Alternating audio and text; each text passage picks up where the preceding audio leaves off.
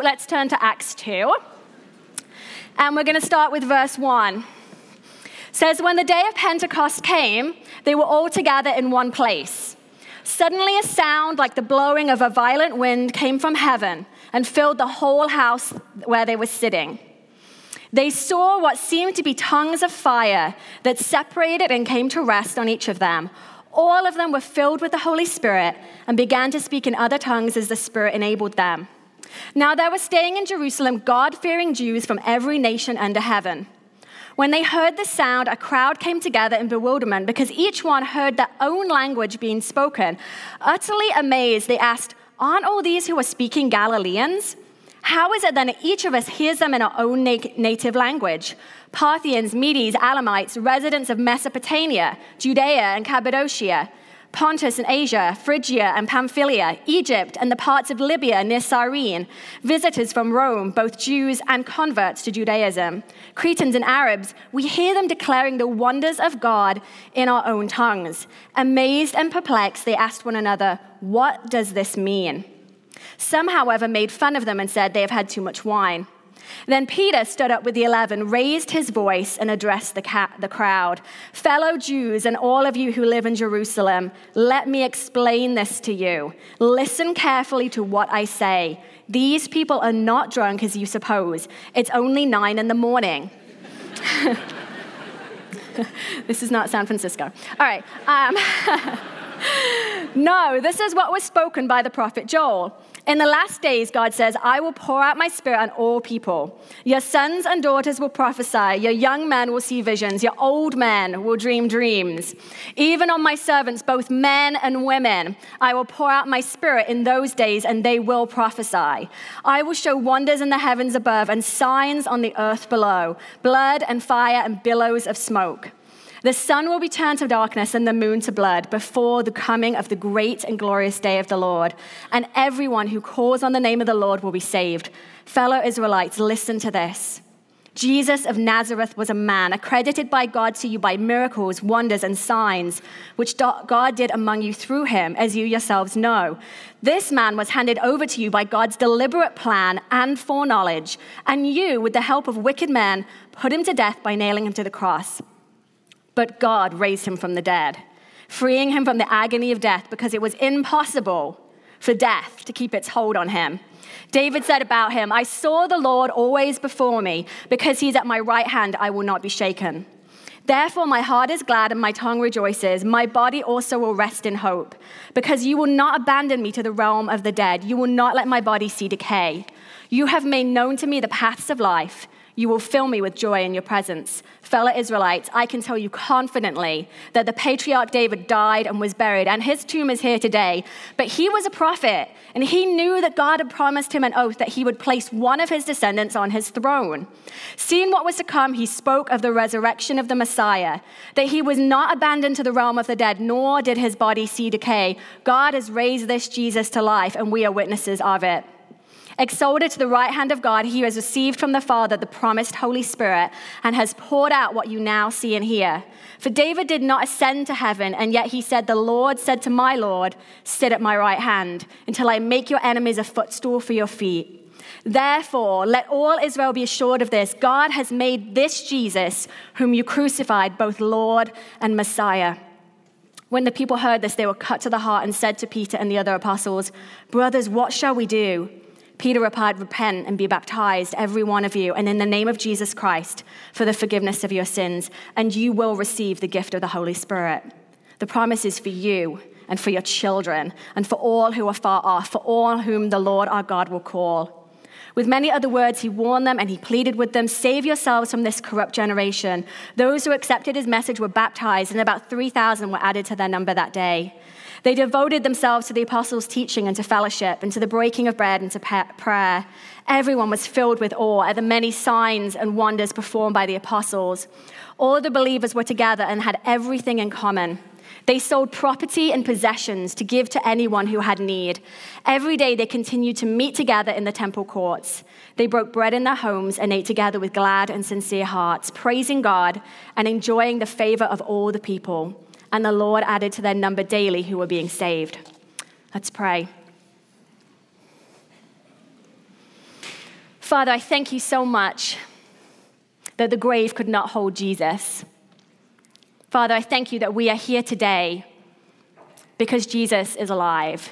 And Father, I pray that this morning that you would open our hearts to who we are and the story that you've invited us to get involved with with you.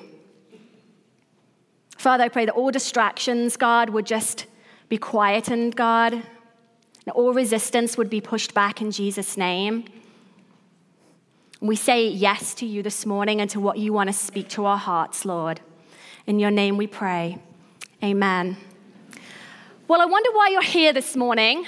Um, I wonder if you've ever considered why, why do I go to church every day? Uh, not every day, every week. Why do I walk through these doors on a Sunday morning? Why am I here? What is it about? Is it because we feel guilty? Do we come because this is what good Christians do? We're supposed to? Have you ever stopped and considered, why do I go? Is it to feel really good, like to get together with friends, maybe brunch beforehand and just like have a good Sunday morning? Or is there more to the church? What drives us to be here? And this morning we're going to be talking about the church.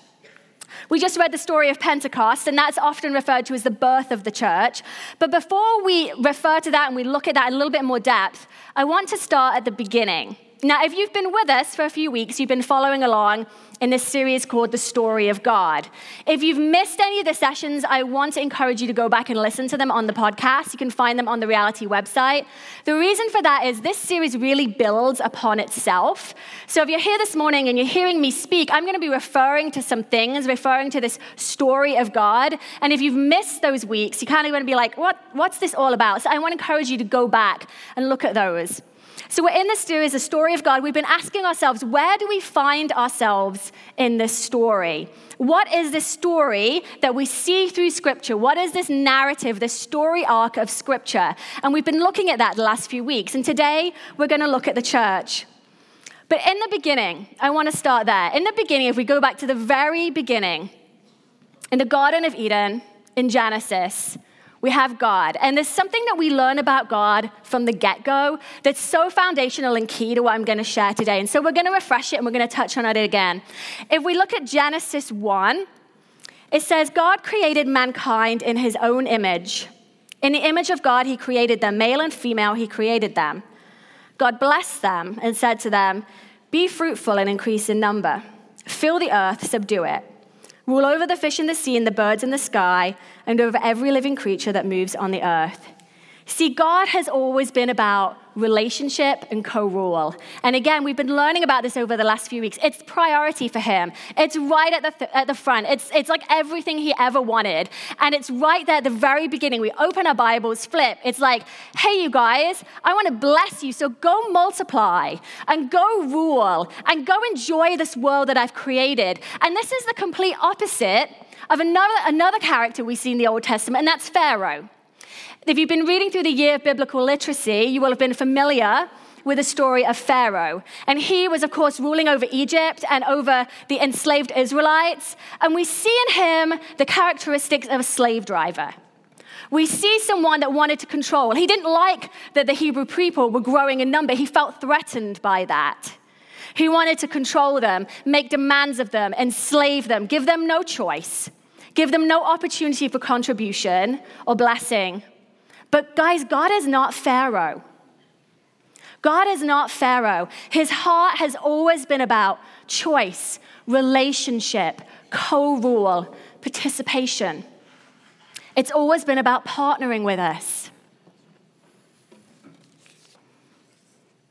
See, this tells us something about God that's really important. This truth about Him being so focused on relationship tells us something really important about us that we are called to be participants and not observers of this story. This story, this mission, this narrative, this thing that God has been about since sin came into the world, of coming back in, of restoring, of making things right, of bringing shalom. We are not supposed to be observers of that story. We are called to be participants of it. See, there's a huge difference between observers and participants. When I go see a movie or if I read a book, I'm observing. I'm sitting there, maybe eating some popcorn. I'm watching from a distance, somewhat disconnected. I might have an opinion. It might be good. I might be like, wow, this is a great story. I really appreciate this story. Or might be, this kind of sucks. Like, I don't like this story. I might have criticism about, criticism about this story. I'm just observing, I'm just watching. I have no input in the story. It doesn't matter how I feel about it because I'm not participating. The story's not going to change because I didn't like an ending.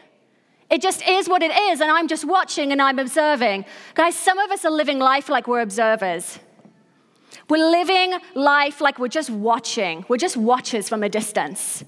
And we walk into church on a Sunday morning, we open our Bibles and we read about the story of God and we examine it and we study it. And those are great things. And then we close it and we put it away. We go, hmm, I have formed some opinions about that. I am watching the church. I am observing what God is doing in his story, but we're not actively participating in it. You see, the role of a participant is much more like an actor in a theater. There's a story playing out, and you know that you have a scene and you're involved. And if you don't come in, it's like, what's going on? Like we're missing somebody. We have a significant role to play. It matters. Our involvement matters. We're supposed to be involved. And you see, this is from the get go what God has always been about. I want to participate with you, I want to partner with you. And I want to challenge you this morning that God is calling you to be a participant in the story of God. God is calling you to be a participant in this mission that He has for San Francisco, for the Bay Area, for the world. He wants to shift us to being involved. Um, I have, a, I have a, an almost two year old, my son Phoenix. He likes to watch this show called Dora the Explorer. Now, if you've yet to be introduced to preschool TV, let me just tell you about Dora. Dora is this little girl her best friend is a monkey called Boots, and they go on adventures. And the whole kind of the show, and don't judge my parenting here. I know he's not two yet, okay? He likes to watch TV. What can I say? But he, they go on this adventure, right? And they're climbing, and they're swinging, and they're making decisions as they go. And one of the reasons I think he loves this show is because it's interactive.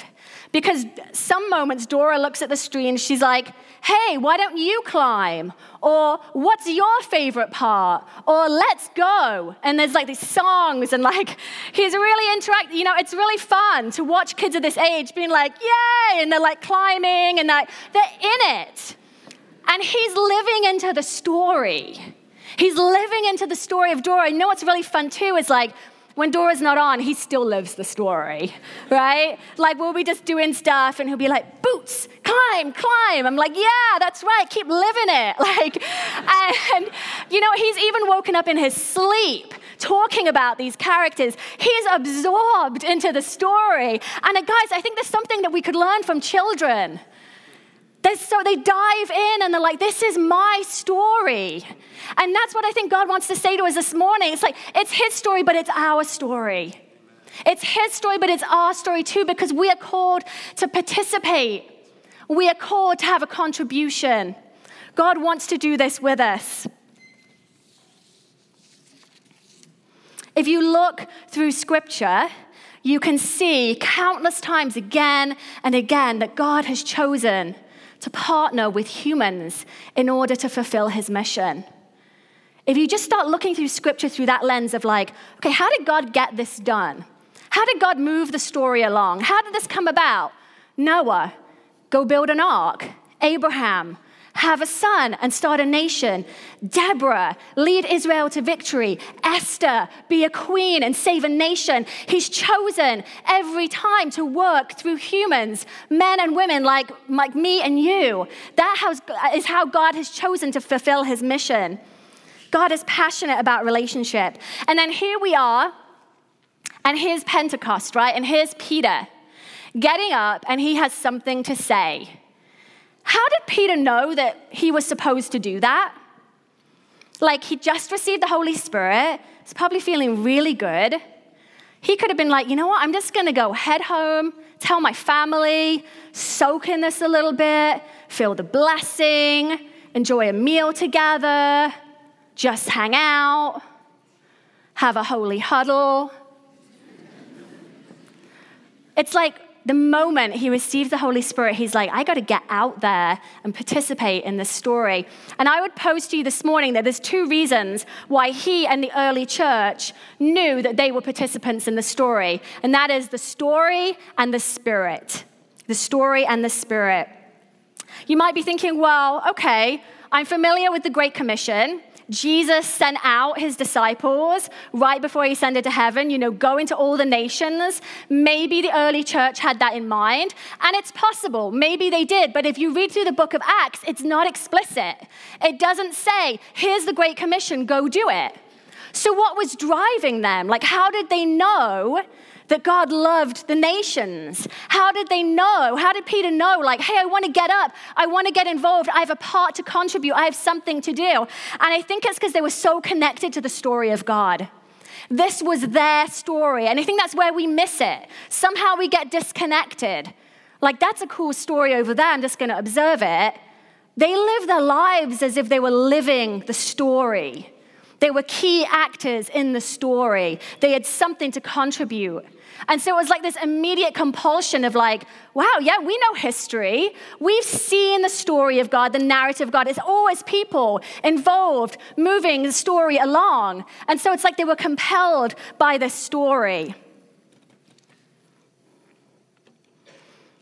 I believe that they were missional in their approach to the world. They were people on a mission, they were participants. Are we missional? Are we on a mission? Are we participating in what God is doing? There's a, a church planter and an author of a book called Organic Church, Neil Cole, says the church is not sent on a mission by God, rather, God is on a mission, and the church is called to join him. That's just a very slight shift in our thinking. But God is on a mission, and we're called to join him. What does that mean for our families, our workplaces, San Francisco, and beyond, wherever we're from? What does it mean that God is already on a mission? God is already doing something. God already has intentions, and we are invited this morning, we are invited to get on board with what God is doing. It's His mission, it's His story, but it's also ours. Are we convinced of God's mission? We've been reading through um, Year of Biblical Literacy. We've been going through this sermon series, The Story of God. But are you convinced? Are you absolutely, to the core of who you are, know that you know that you know that God is still on a mission? Because if we're not convinced, we create our own missions, right? Our own stuff, our own story, our stories of distraction, pursuing our own kingdoms, serving our own selfishness, seeking our own prosperity, which ultimately leads to these stories of destruction, right? Where we've made these bad choices and we look at our lives and like, how did I get here? But if we're convinced that God is up to something and we are Christ followers, then we will be driven to enter into that story. How can we not be? The only way we cannot be is if we've chosen to be an observer and a watcher of the story. And let me tell you that if you look at scripture, that isn't really the option for the church. There was no place of like, hey guys, here's, here's Jesus and here's the Holy Spirit, and just go to brunch and just chill. Just like, just study it and just talk about it.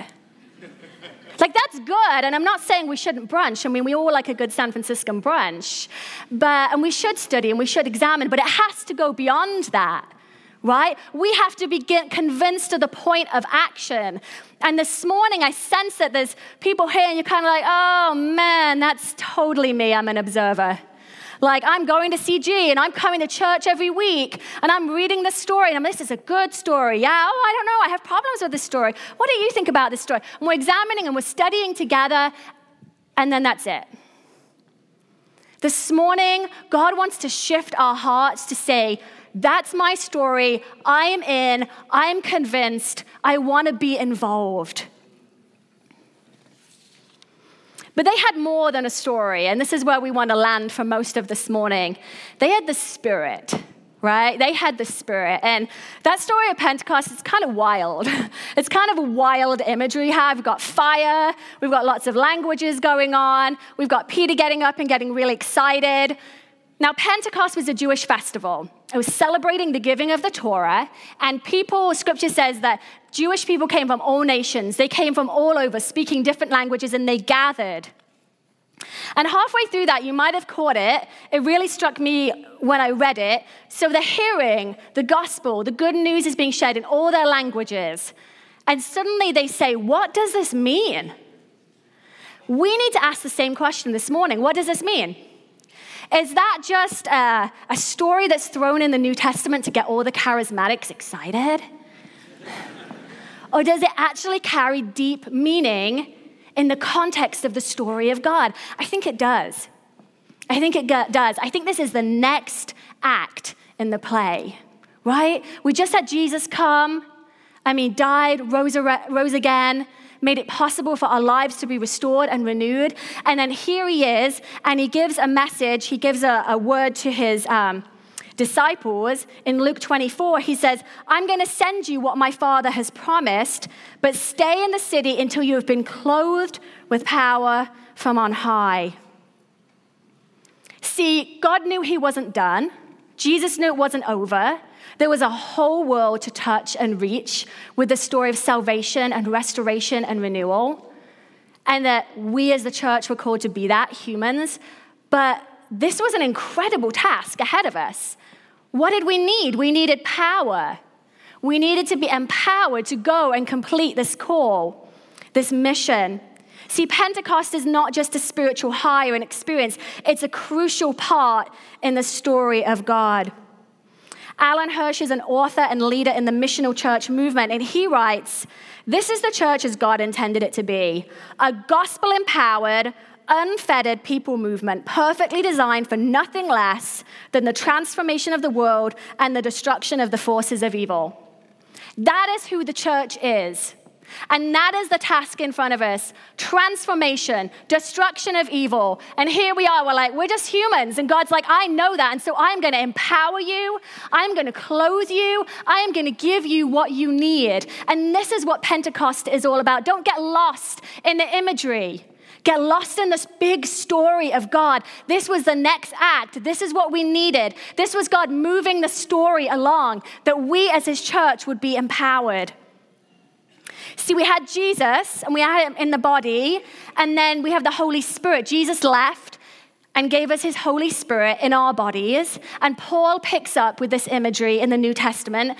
Then we're suddenly the body of Christ. Do you get that transfer? We had the body of Jesus, and then he gave us the Spirit so that we are all parts of that body. And suddenly Jesus is now touching all over through us we are parts of the body. We have something to contribute. We are participants.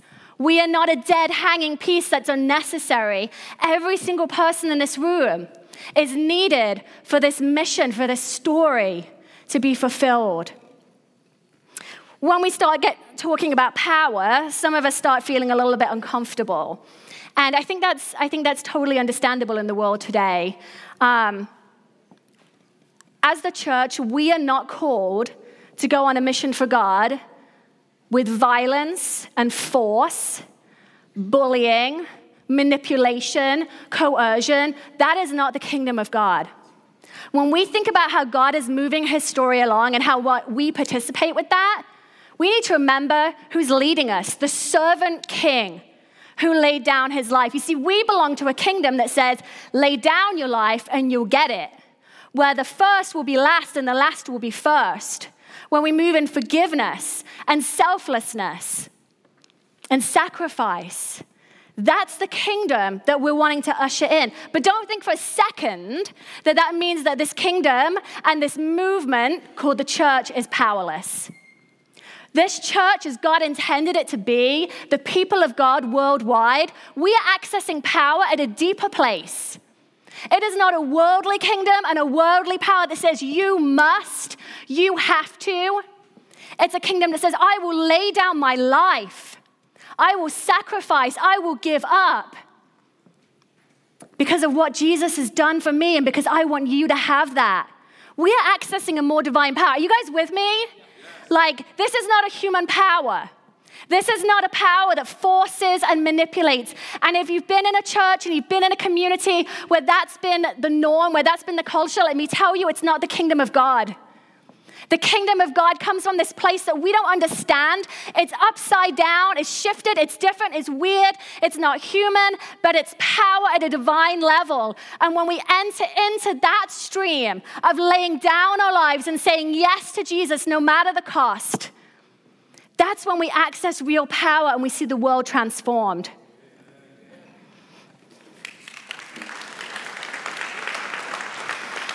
See, we couldn't do this without Jesus, right? And we don't want to skip him because he's like, he's like the everything, right? we couldn't do this empowerment thing. We couldn't go out and change the world. Jesus had to come. He had to die and be resurrected because our hearts, we couldn't change them.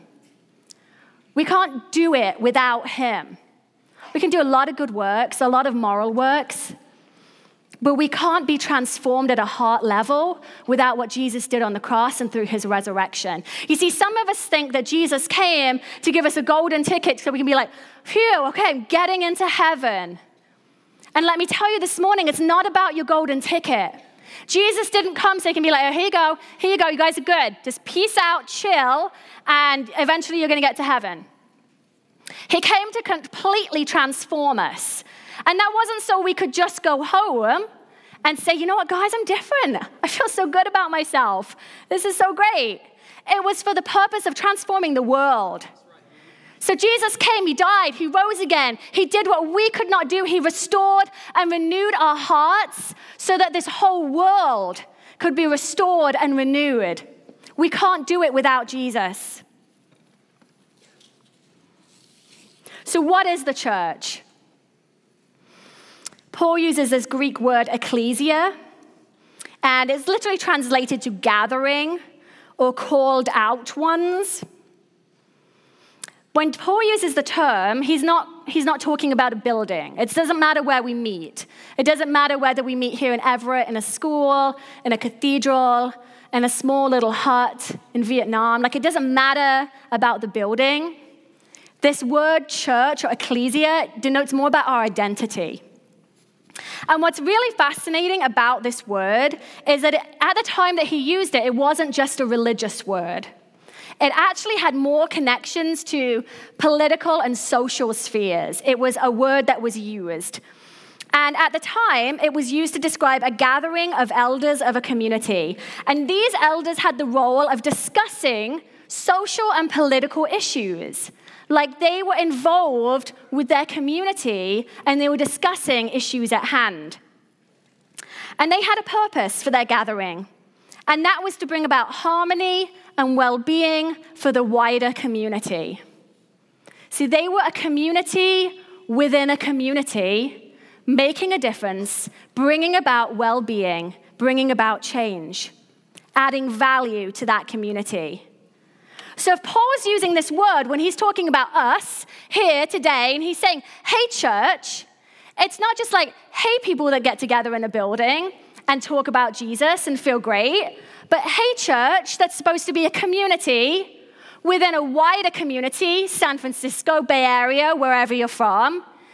And you're actually coming together with a purpose to see your communities bettered, to see, add value to your community, to bring about harmony, to discuss issues that go beyond reading scripture or, you know, how are your kids doing or, you know, how are you feeling today, but actually the big issues. Actually, the things in our city in our world that need to be addressed, Paul is saying we as a church are supposed to be involved in that. We are supposed to be participating in that. God's story is not just about us. And you guys, I want to I really want to shake us this morning because it's so easy and I do it too to fall into like, "Oh, my CG or my church or even my family." Those things are great. We should come together on Sunday and encourage one another. You know, that's why I read the end of that chapter. We should be breaking bread together and having relationship and having community, but it doesn't end there, guys. There's so much more that the, the church is called to be involved in. When we look at homelessness in San Francisco, we are called to participate in that.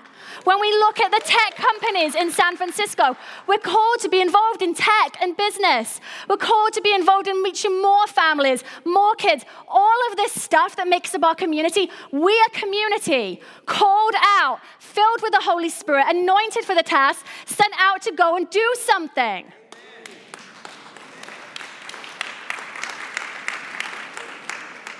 N.T. Wright has this beautiful quote, which I've kind of been hanging out in. Um, he says, Those in whom the Spirit comes to live are God's new temple. They are individually and corporately places where heaven and earth meet.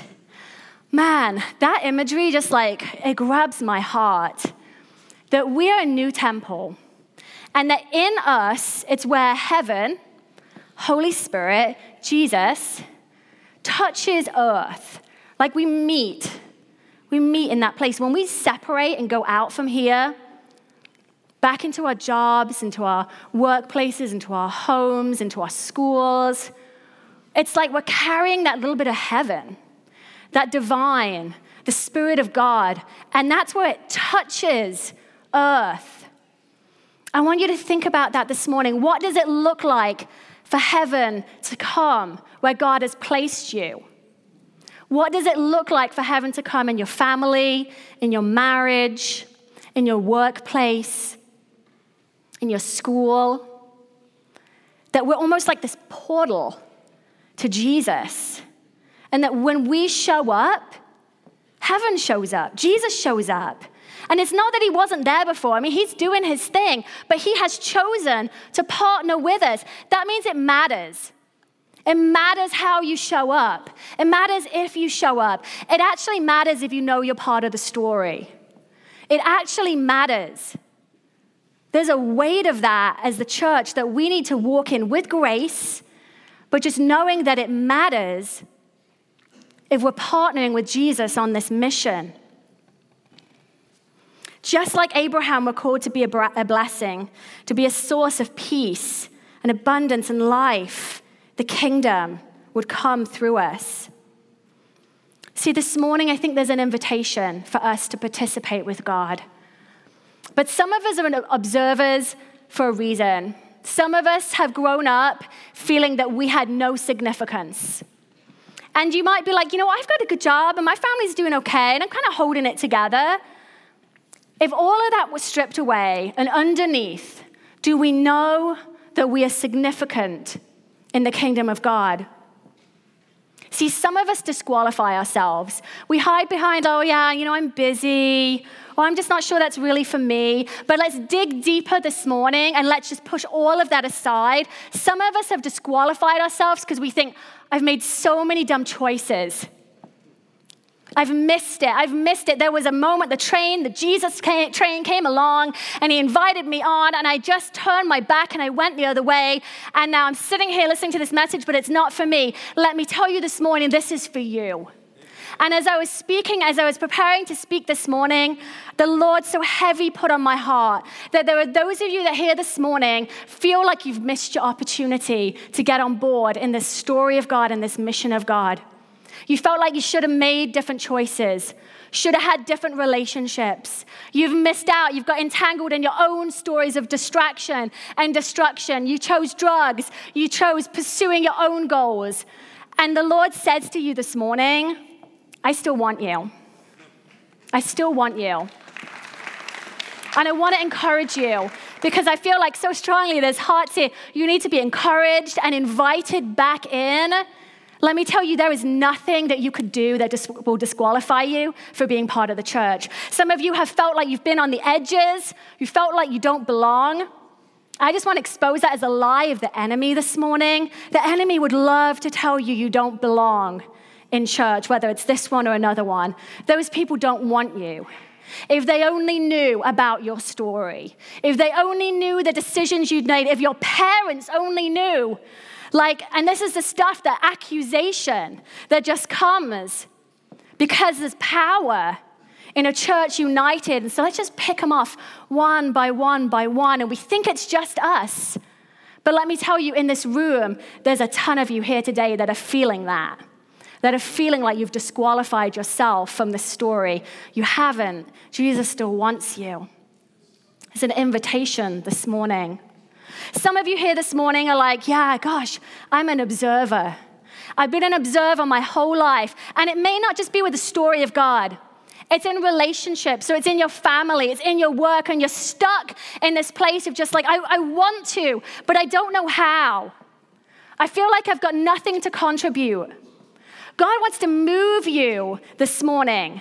And He does that by His Spirit. It's like we don't have to muster it up and strive. When we say yes to Him and we say, God, I want to make that move, I tell you, He somehow, somehow He does it. It's like a divine work of Jesus. It's actually what He's very good at. That's His thing. Like, He's kind of like a professional at that. And so, like, when we say, I do want that, but I don't know how, just tell him that. Just come forward this morning, come grab the prayer team, and be like, I don't know how. I want to say yes, and I've made bad choices, but I want to get back on. Jesus will do it for you, He'll do it in you when we come into agreement with Him. I sense that this morning there's people here, and you have been hurt by the church. You have been hearing the mission of God your whole life. In fact, your, your family was on a mission so hard that you were neglected, you were ignored. It was all about doing God's work. It was all about ministry and missions and laying down our lives. And in the meanwhile, you just got pushed to the side and ignored. And now you just, it's just like the church is kind of arm's length. Like, I don't want any of that religion. You know what? I don't want any of that religion either. And neither does Jesus. I want to say to you this morning that if you have been a casualty of someone not realizing that you were part of the mission, that you were part of the story that should never have been neglected, never have been tossed aside or ignored, I want you to come forward this morning for prayer because God wants to heal you. There's some of you that have like, ah, church, and there's this underlying experience, maybe as a child, maybe as a young person, of being pushed aside by religion or told that you had to, you had to, you had to, and it was all about working and all about striving. That is not the Jesus of the Bible. Let me tell you, He's after the nations and He's after your heart. Like there is no difference right? And some of us grew up in church or we've had an experience in church or ministry. It was like, go work harder, go do more because God cares about those people, those people. But you never heard the message that God cares about you. And He does. It's not either or, it's both. He loves you.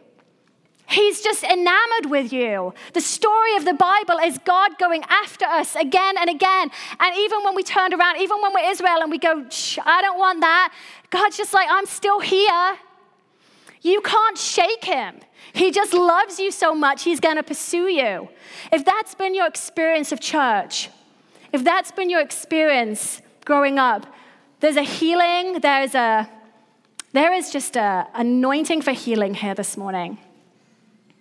There's a verse in 1 Peter 2 9.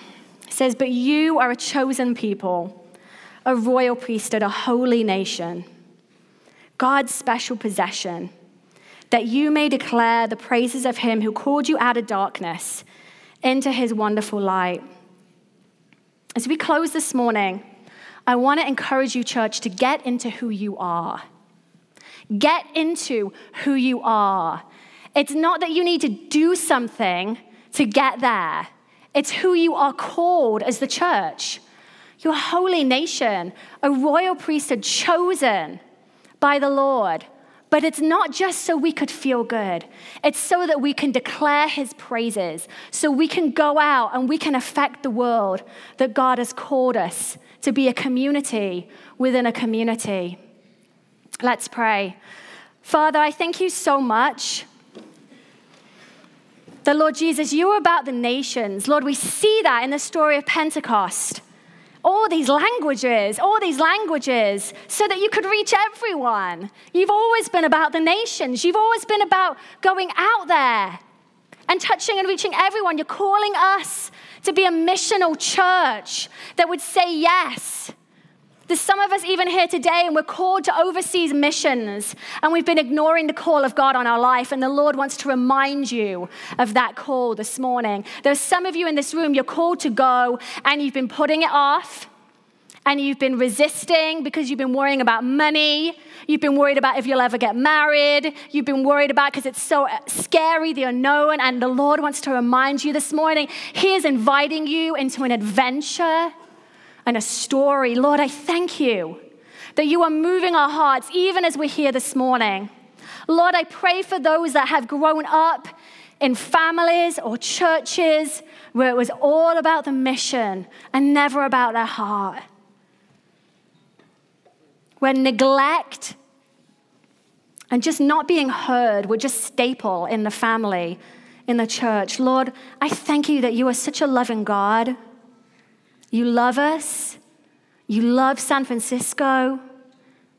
Wherever we are right now, Lord, I pray that you would begin to drop in our hearts. How have you called us to be missional? Where have you placed us? For some of us, it's to go, some of us, it's right here. The nations are on our doorstep here in San Francisco. People that have never heard about you.